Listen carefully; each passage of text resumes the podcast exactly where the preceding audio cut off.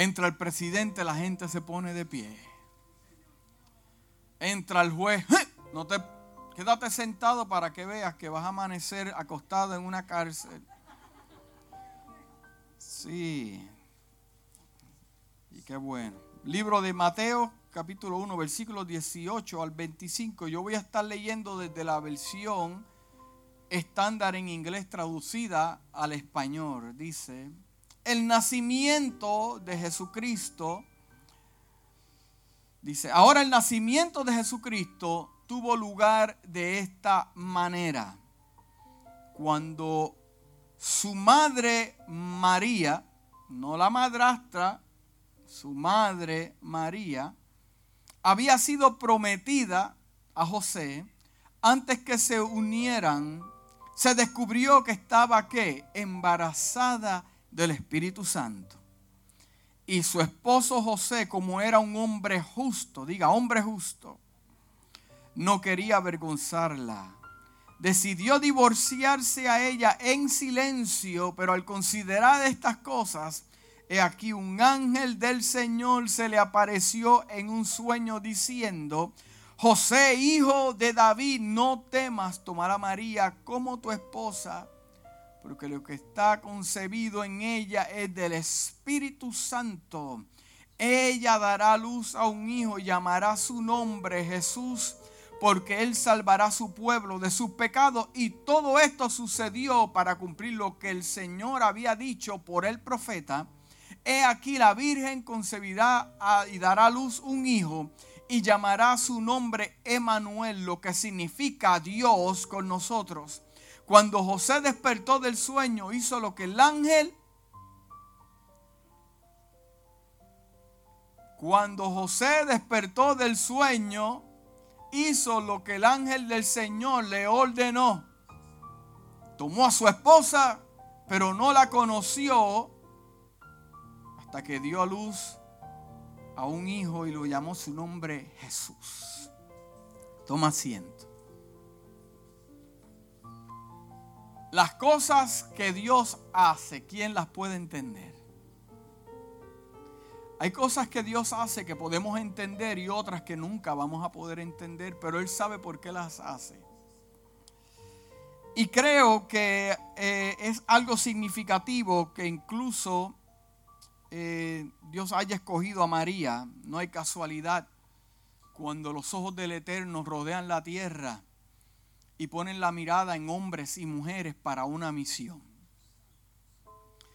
Cuando Dios coge a un hombre y a una mujer, yo quiero que usted entienda que no los escoge porque son perfectos, sino porque son tan y tan imperfectos que Dios puede ser perfecto a través de ellos.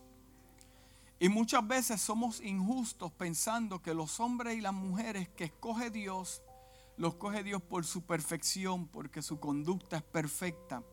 Pero yo vengo a decirte en esta mañana que no es lo que la Biblia me dice. Porque la Biblia está llena de gente imperfecta, quebrantados, gente metidos en cuevas, gente amenazados, gente huyendo porque fueron unos criminales. Déjame explicarte que Moisés fue un criminal.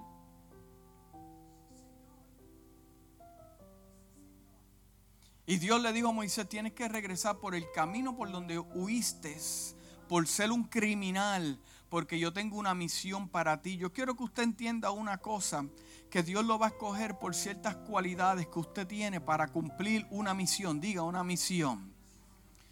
Y usted no puede dejar eh, pensar también, porque nosotros también pensamos, no, pero yo tengo que tener una conducta perfecta para que Dios se manifieste. Si eres muy perfecto, yo tengo noticias para ti. Dios no se puede glorificar a través de tu vida.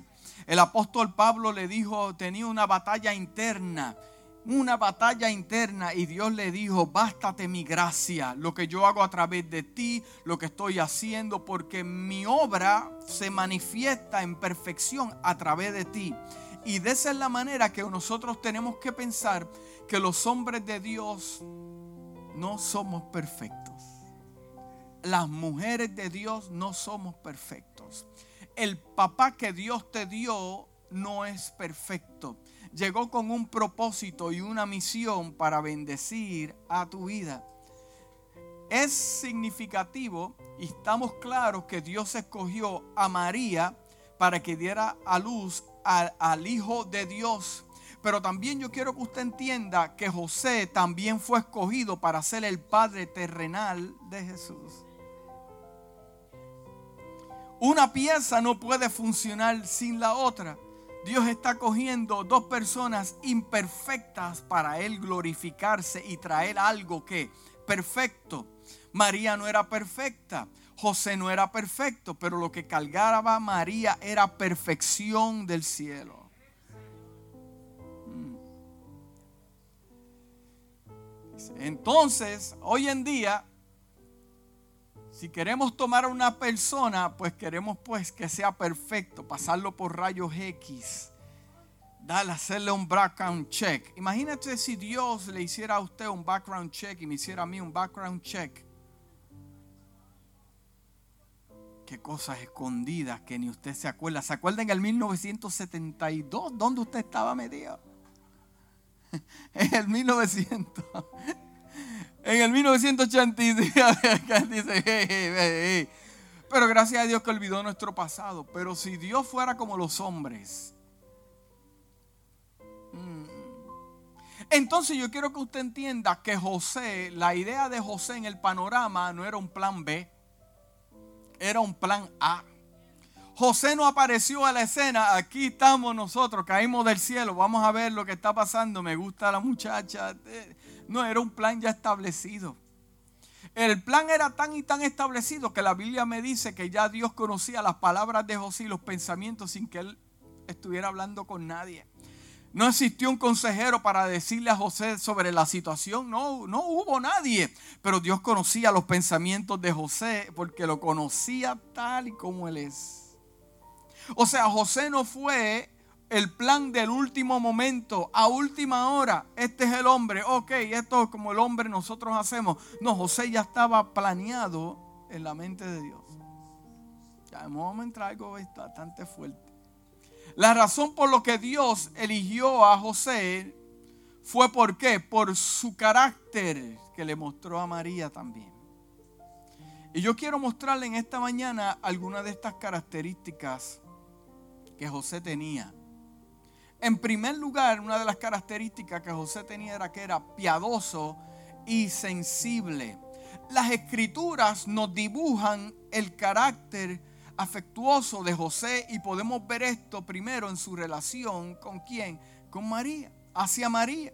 Si vemos Mateo capítulo 1, versículo 19 dice, y José su esposo, como era un hombre justo, no quería deshonrarla. Planeó enviarla en secreto.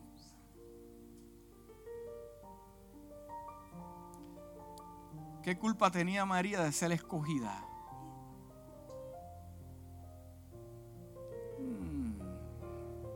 Sí, porque nosotros en nuestra mente disfuncional pensamos que Dios tiene que hacerlo de esta manera, Dios lo va a hacer de esta manera. Pero cuando Dios hace algo que rompe los parámetros del hombre, la doctrina, la religiosidad de los hombres, entonces el hombre dice, ahí no está Dios. Vamos a verlo de acá, del otro lado. Llega la muchacha, jovencita, Muchos teólogos decían que ella tenía alrededor de 12 a 13 años de edad. Mm, si es hoy en día, ay papá. De momento están hablando cosas hermosas. Vamos, estamos soñando. Eh, eh, tremenda casa. Vamos a tener tremendos hijos. Y de momento en el panorama aparece la muchacha embarazada.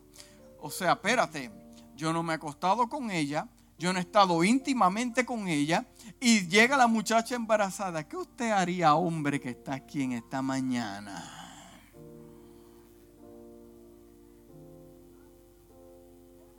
Lo primero que va a pensar es quién fue. Ay, que mira, hermano, qué cosa tremenda. O sea, yo no he estado con la muchacha y salió embarazada. Hombre, justo que me escuchas en esta mañana, ¿qué tú harías? Sí, porque la Biblia me está llena de información. ¿Te acuerdas del profeta Joseas cuando Dios le dijo O sí, cásate con esa prostituta para que el pueblo sepa. Casarme yo con una persona. ¿Cuántos hombres ha tenido?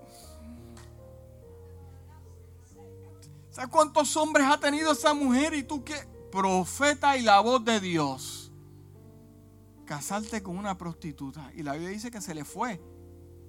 Y él dijo, ay, qué bueno que se fue. Pa, Dios le dijo, hey, ¿dónde tú estás? Vete y búscala. Eso es para que cuando profetices, profetices con ganas. Para que veas cómo yo me siento cuando el pueblo... Hay que tener un poco de cuidado cuando Dios hace las cosas. Porque... Mm, Continuamos. Llegó la muchacha embarazada.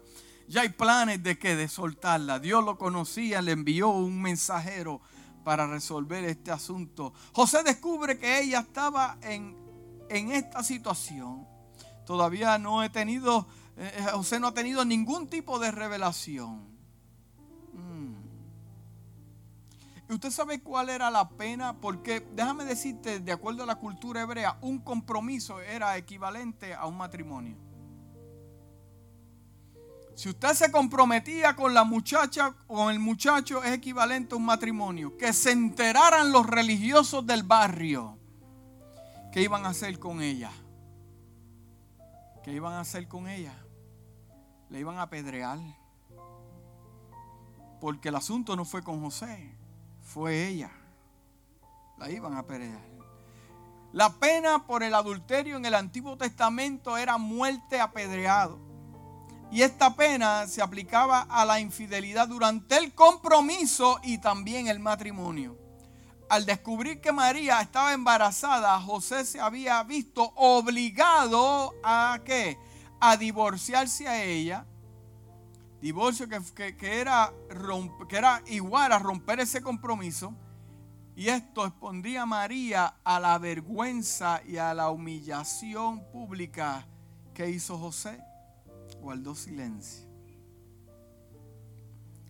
Pero incluso antes de que Dios le hablara a José, José no tenía eh, venganza ni amargura en su corazón. Bandida dónde estaban metidas.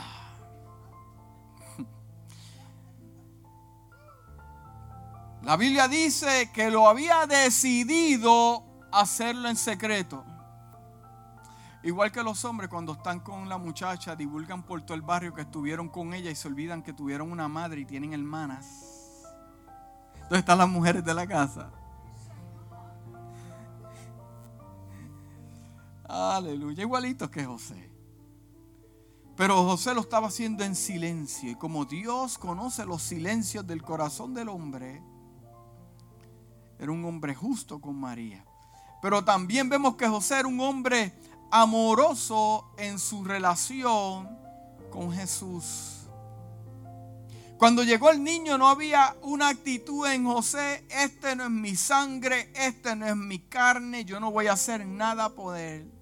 No había ningún tipo de resentimiento ni indiferencia hacia él, sin falta de amor en lo absoluto. José adoptó a Jesús como su propio hijo, lo protegió del odio y las amenazas de Herodes para la muerte de los niños, lo nutrió y lo cuidó, evidentemente le enseñó a Jesús su propio oficio de ser un carpintero. ¿Usted cree que haya casualidad, que haya casualidad que José fuese carpintero. Y Jesús aprendió esta labor también. Hoy encontramos innumerables hombres que están dispuestos a alejarse de sus roles como padre, hasta por menos cosas. José era un hombre justo, íntegro. Segundo, José fue un hombre comprometido era un hombre que obedeció a Dios. Él siguió la dirección del Señor. Él no siguió su propio plan de vida. Quería el plan de Dios para su vida. Entonces cuando Dios le habló en un sueño y le dijo que se casara con María, aunque estaba embarazada, obedeció.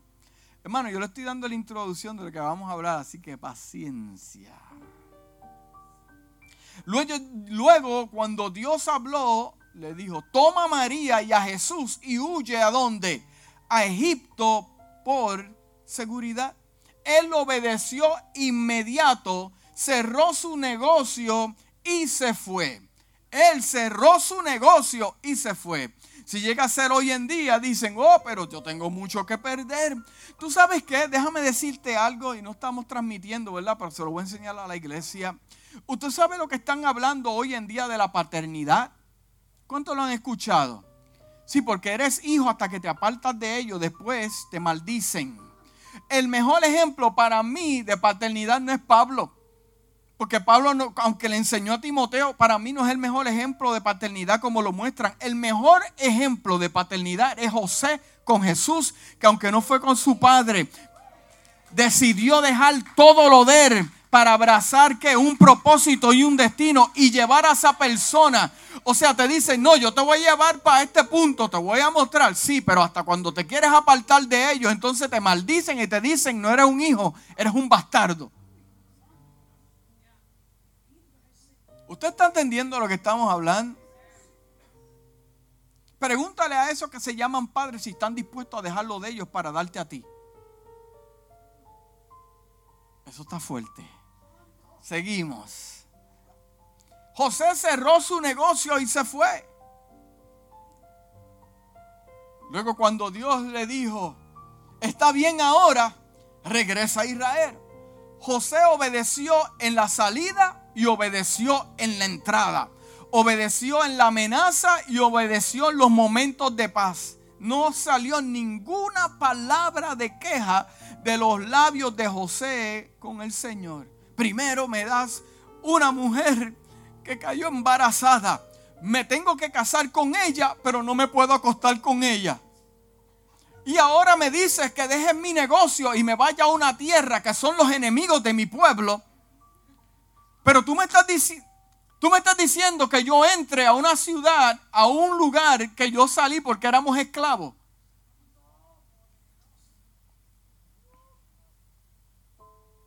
José también fue un hombre de fe. Se necesita fe para poder hacer las maletas y dirigirse a un lugar que los que existen son los enemigos de Israel.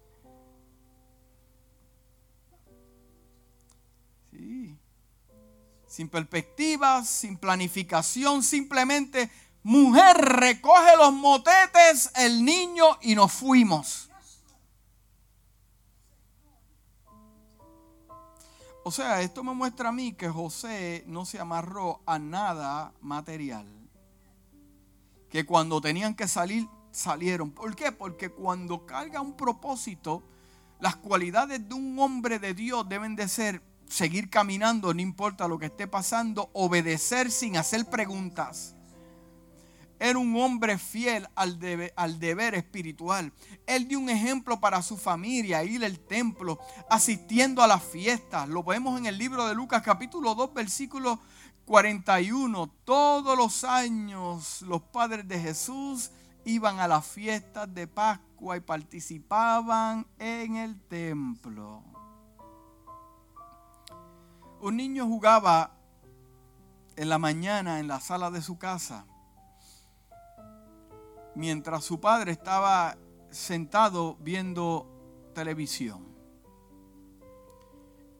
Y el padre le dijo a su hijo, vístete y avanza porque te vienen a buscar para la iglesia. Y el niño comenzó a prepararse y vio a su padre que no se movía y fue donde su padre y le dijo, ¿tú no vas para la iglesia conmigo? Y él le dijo, no, vas tú.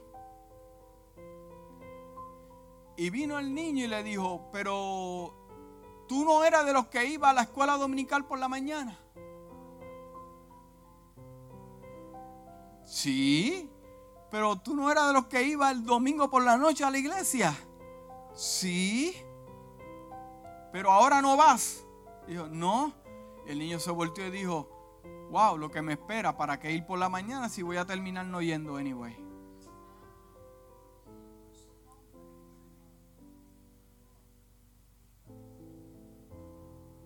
Wow.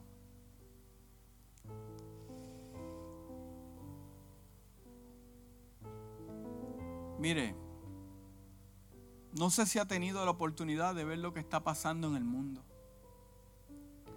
De encender las noticias y ver lo que está pasando hoy en día. Lo que está pasando es muy triste. Porque la mayoría son jóvenes. Miren lo que están cometiendo los crímenes más horrendos en esta nación. Son jóvenes que no tienen dirección. Nosotros los padres somos responsables de la información que le impartimos a nuestros hijos, a la generación que viene detrás. Lo que usted está viendo hoy simplemente es la falta de responsabilidad de los padres de decirle, hablarle del futuro a sus hijos. Que aunque el pasado fue pasado, pero hoy en día son cosas nuevas.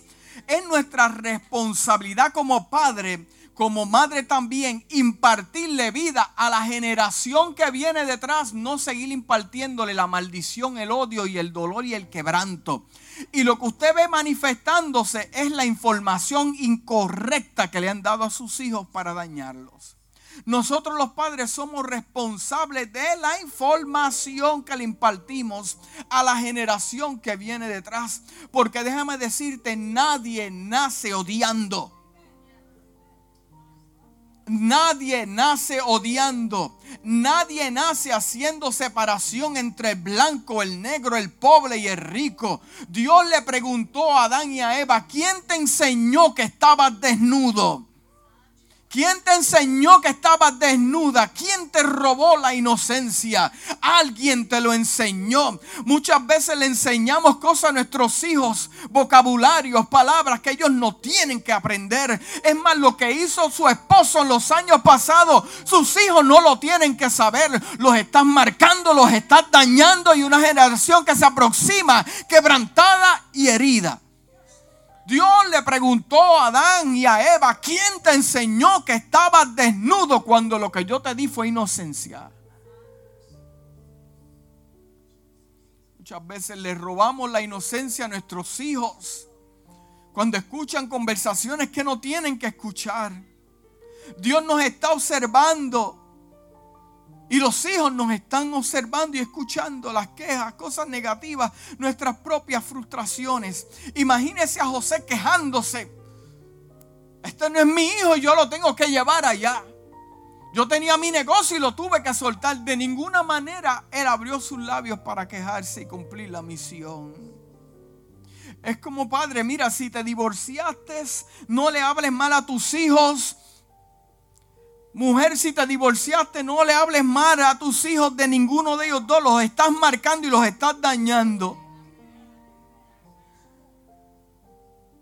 Déjame hacerte una pregunta y no sé si esto te la han hecho alguna vez en la iglesia. ¿No te has preguntado dónde estaba José en la crucifixión?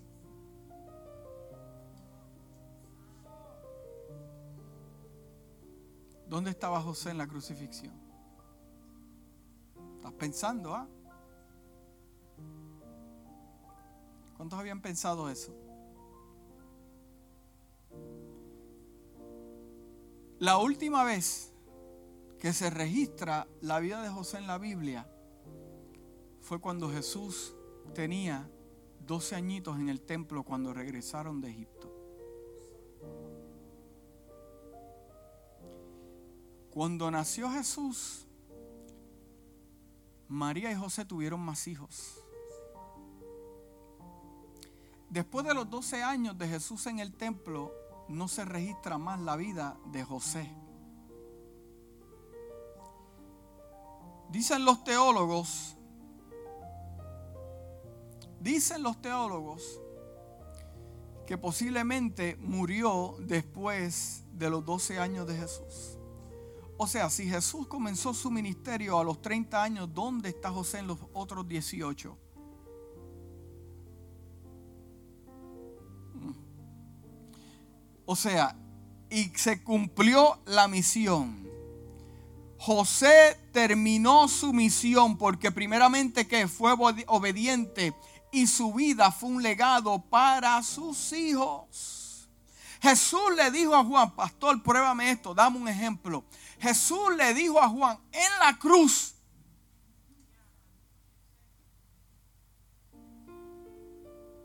están hablando un vocabulario delegado.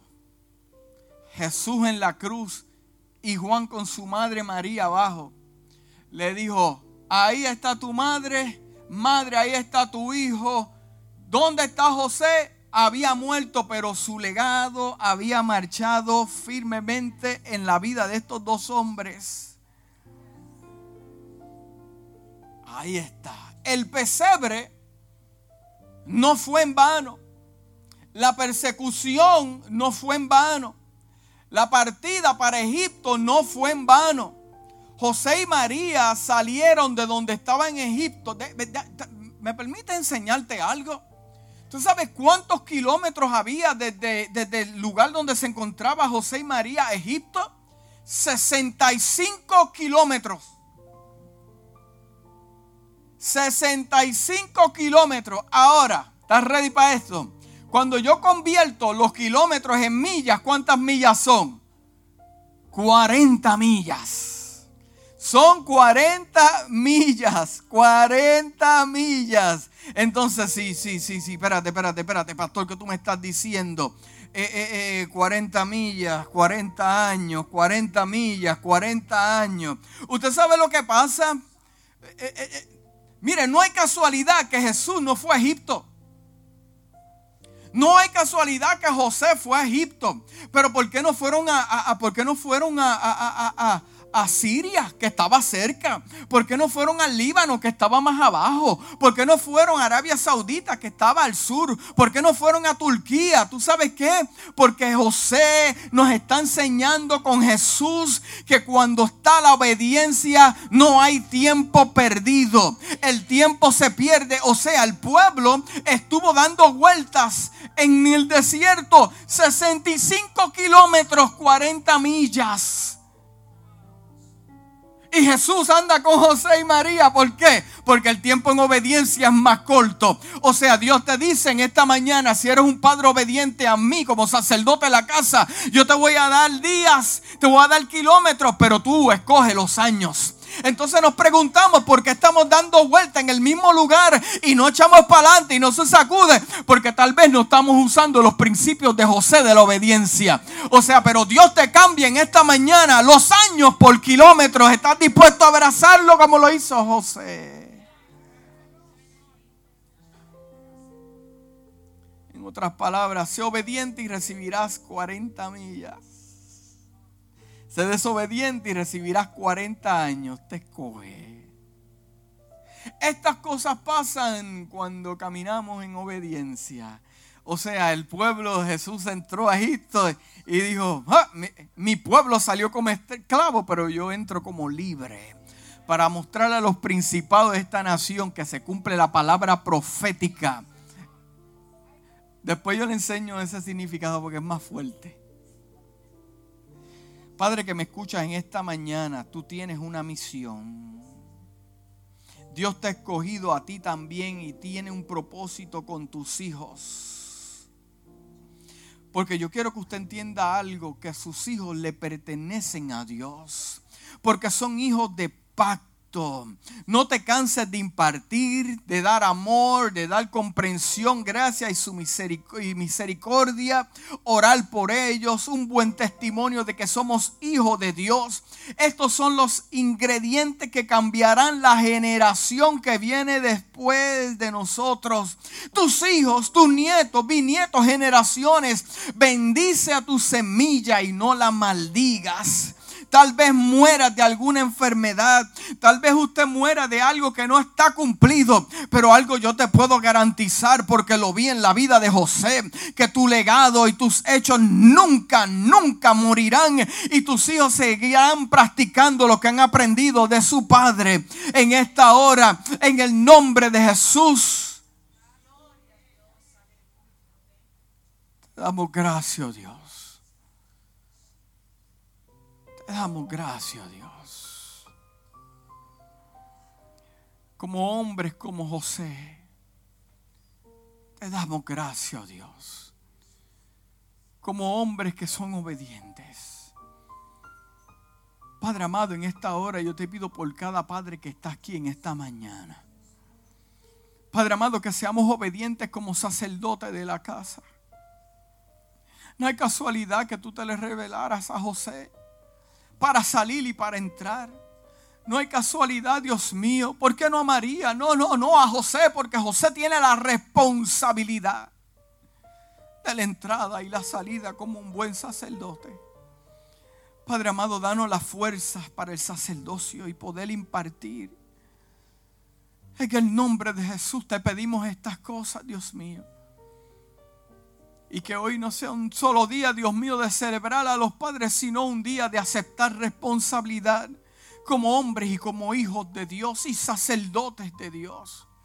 En esta hora, Padre amado, te damos gracias en el nombre de Jesús. Amén, amén. Dale un aplauso al Señor.